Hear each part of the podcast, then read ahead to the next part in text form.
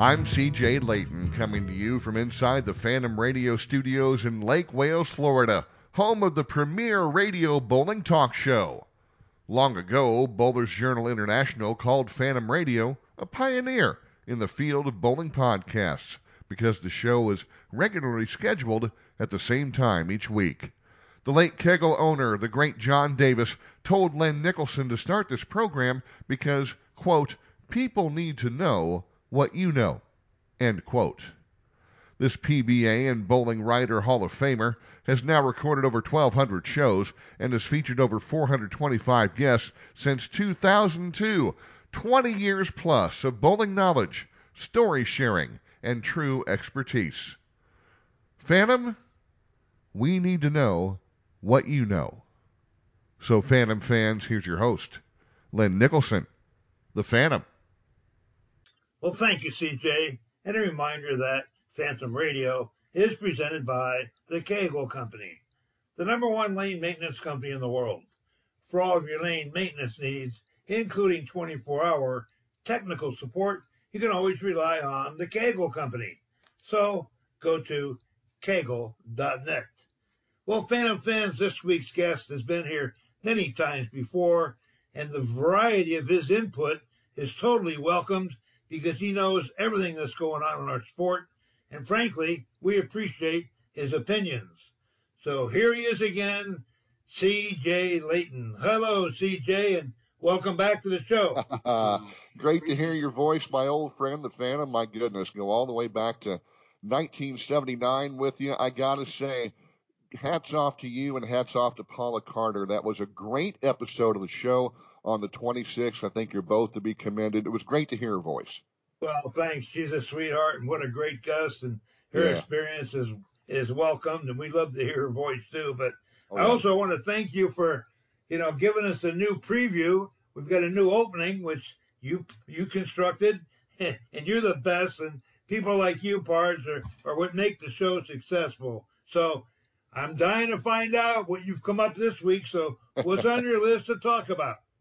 Well, I'll tell you what, I have had the experience of talking to many people throughout my life in the world of bowling from the time I was a teenager, and I was really, really impressed with one particular guest that I want to pay tribute to.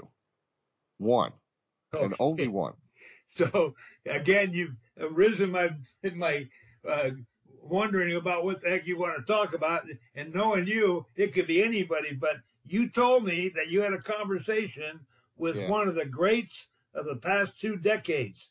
So you got to tell us. I'm dying to know who'd you speak with. Kelly Kulick. Wow. 40, 44 year old Kelly Kulick. I've been following her career basically from the get go. You know, Union Township, New Jersey is where she was born. People like Ray Liotta was born there, the Goodfellas actor. A comedian Artie Lange was born there. Very much a blue collar area, and uh, her parents were blue collar growing up. In fact, Kelly used to help out in her parents' garage when she was growing up, and also when uh, she was uh, off the tour on occasion. And she was really destined for bowling, Phantom. Uh, she said by the age of eight, she was completely bitten by the bowling bug, completely smitten by it. Her mother, Carol, likes to argue with her, you know, and say she was seven, but Kelly was eight when she got started. That would have been around 1985.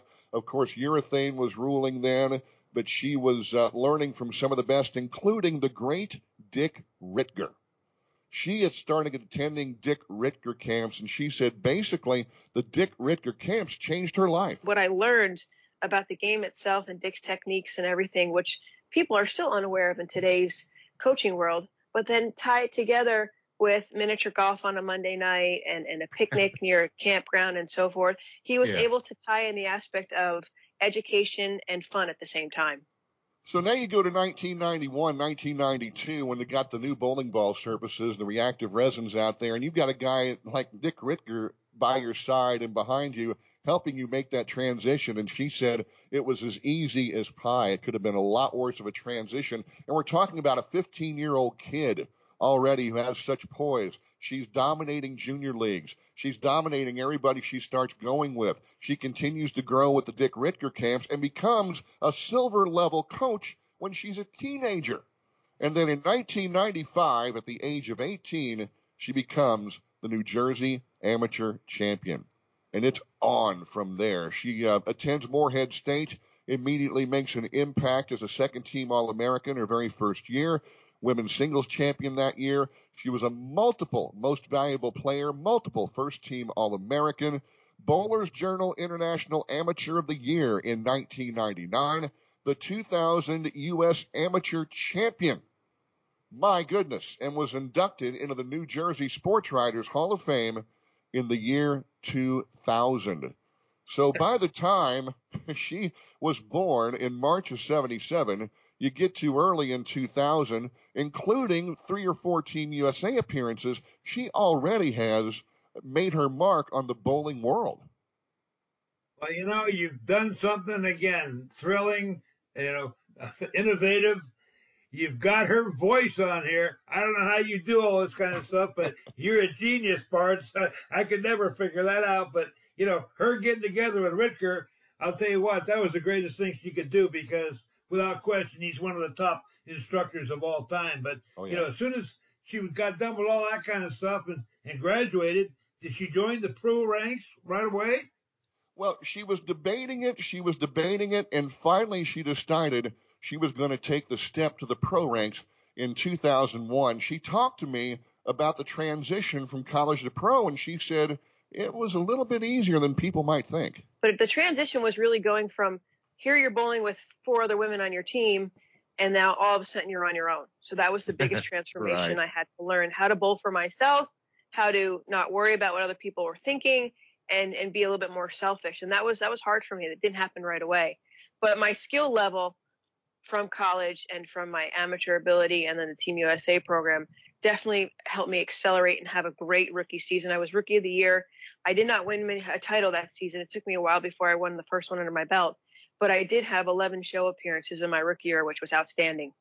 Now, Lenny, here's a sidebar to that. So in 2001, the old PWBA that season decided they were going to go to more of a sport pattern.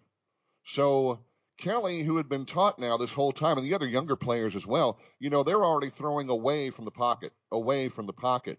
Well, Carolyn Dorin Ballard won seven times, and the great Liz Johnson won five times that year. So go figure, right? These are two these are two women who never ever gave up the pocket, and it was a great learning experience for Kelly. So she continued to grow. She was Rookie of the Year. Then in 2003, she broke out with her first major of five in her career, the U.S. Women's Open in Sterling Heights, Michigan. Now, unfortunately, shortly after that, the PWBA ran into hard times and it actually folded. So for the women, there was a lot of limited activity. Now, the PBA did pitch in to help. They would put on activities every once in a while. Of course, the women had the international game, which is starting to become stronger and stronger. They did have Team USA, which Kelly Kulick was really never far away from since her first experiences in the late 1990s. But still, things were a little bit limited. Kelly just kind of slugged on. She won the USBC Queens in 2007.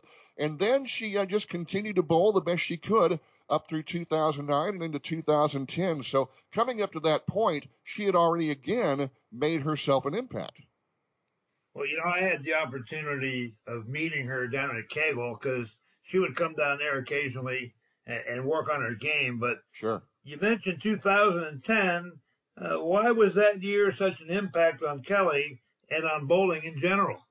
Well, it would it would change the game in a lot of ways. We have to go back though to 2009 to speak about uh, 2010. The PBA decided that when they conducted the Men's World Series of Bowling in October at Taylor Lanes in Detroit, they would also at the same time do a PBA Women's Series about the same thing. They had the different oil pattern championships, the shark, the cheetah, the scorpion, and so forth. And the winners of all those would go to a world championship event. Well, it was the same for the women. So Kelly wins the Women's Series Shark Championship. This was in October 2009, and gets to the World Championship and wins it. And then after that, she realizes that the commissioner of the PBA, Tom Clark, is about to throw her another little prize. What Tom Clark decided to do is that a woman, whoever won the Women's World Championships, would have an automatic berth into the Tournament of Champions for that season. So actually, well, it took place in October. I believe we were in Detroit for the whole month. And right. then the TOC was obviously in January. So it was his deciding on a whim. Don't ask me how he came up with it, why his choice was. Maybe it was just some more exposure and so forth. But his doing allowed me to compete in the Tournament of Champions that year in January. And she ends up in the TOC, the Tournament of Champions. Old timers like you and I, all we have to do is say two words, the Firestone. That's how famous it always was. That's how coveted a prize it always was. Although 32 years old, here's Kelly Kulick thrown in with the greatest bowlers in the world for the PBA Tournament of Champions. And pal, she put a whooping on the boys all week long all week long. I'm amazed she I'm amazed she didn't qualify first. She only qualified third, and I still don't see how that happened. So we get to the TV show, and everybody's waiting with bated breath on the first match we'll see her in. Of course, the number two seed, uh, Mika Koivuniemi, Major Mika, the big Finn, right? Big imposing presence.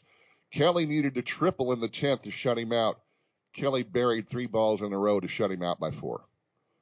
So already she's made her presence known and now she comes up against Chris Barnes, who in practice was just ripping racks left and right on the championship pair. So we get to the championship match. Kelly, first shot, no problem, strike, sits down. Chris throws his first ball, uh, leaves 5-8. And the camera shot turns to his face and he just says, wow. So he, he immediately gets an over under reaction on his ball. And in the meantime, Kelly didn't care. Second ball strike, third ball strike, fourth ball, trip four, strike, right? And in the meantime, Chris is still struggling, but he's hanging on in there. In the fifth frame, Kelly, it, you could tell, didn't quite catch it at the bottom. She left a swish 710, cleaned up the 10 pin on that. And then after that, there were no mistakes. Phantom, her ball, her ball speed, her rev rate, and Randy Pedersen hit it on the head. She said the ball was reading the oil pattern perfectly. You know, these days people like to talk about when they throw a great shot, they split the eight nine when they talk about a strike. Yep. My friend, he, I the only way I can describe Kelly's strikes were that one second the pins were there and the next second they just weren't. They just disappeared. This is how well this 32 year old woman bowling in the men's PBA Tournament of Champions was throwing a bowling ball on TV in the championship game. It wasn't even close. And uh, the ninth frame, Chris, in order to have some sort of gasp, had to strike, and he left a solid eight. And uh, the camera turned to Kelly, and she gave this look, and Rob Stone says, "I think Kelly just did the math." And that's that's what she did. And so Kelly Kulick not only wins the men's tournament of champions, but then wins two more majors in that year the women's majors, the Queens, and the Women's Open.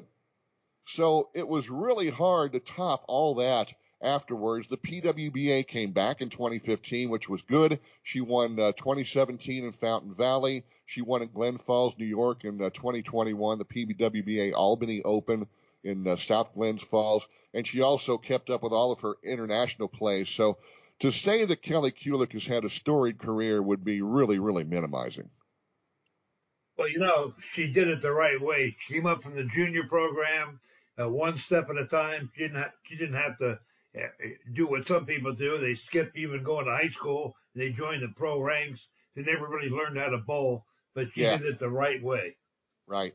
Absolutely the right way. And, uh, you know, everything she's done and she continues to, uh, to still uh, do some events uh, for the PWBA, but really you know, for the past uh, six, seven years. She's also been coaching with Team USA. She's been an assistant under Bryan O'Keefe. You know, uh, I watched her bowl many times at Kegel on TV. Uh, she's a first class pro, man or woman, no question about it. As a matter of fact, you know, we got to, I got to tie in with her for some other reason that you didn't even know about.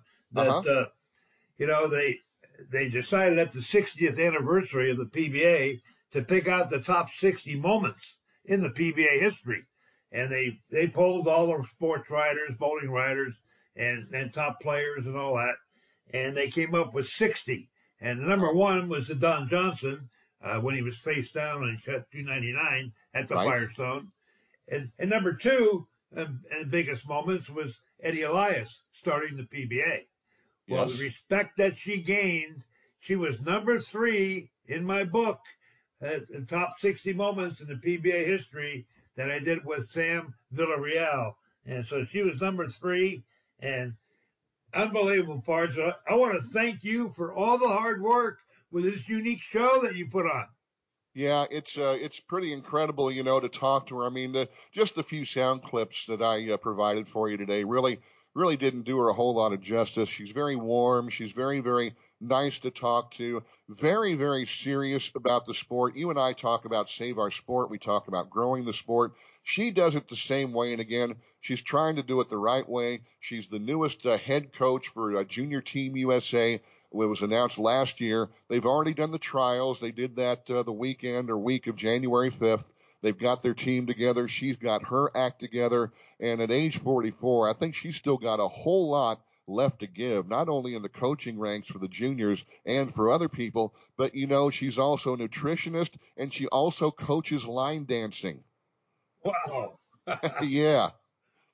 So, so listen, you know, I'm looking down the road, which a lot of people have to do, and I, I've, I've read this myself. You, to be successful, you got to look ahead.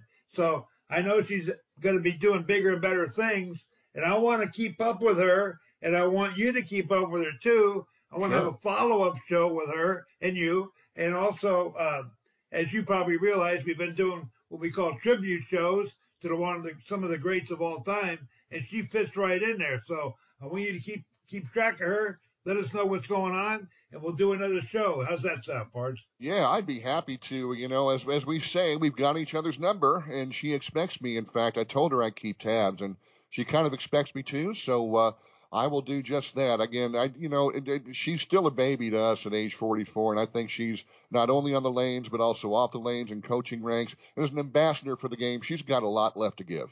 Yeah, for sure. She's top top notch, first class.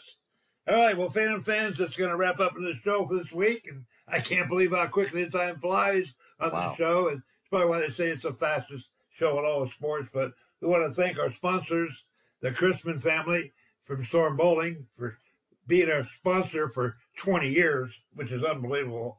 Also, Brad Edelman from the High Roller, and our latest sponsor, Dave Kowalski. He's from Auto Value and Bumper to Bumper Auto Parts Stores. So for Phantom Radio, thank you, CJ. And this trouble. is the Phantom. And you need some love and care. And nothing, well, nothing is going right.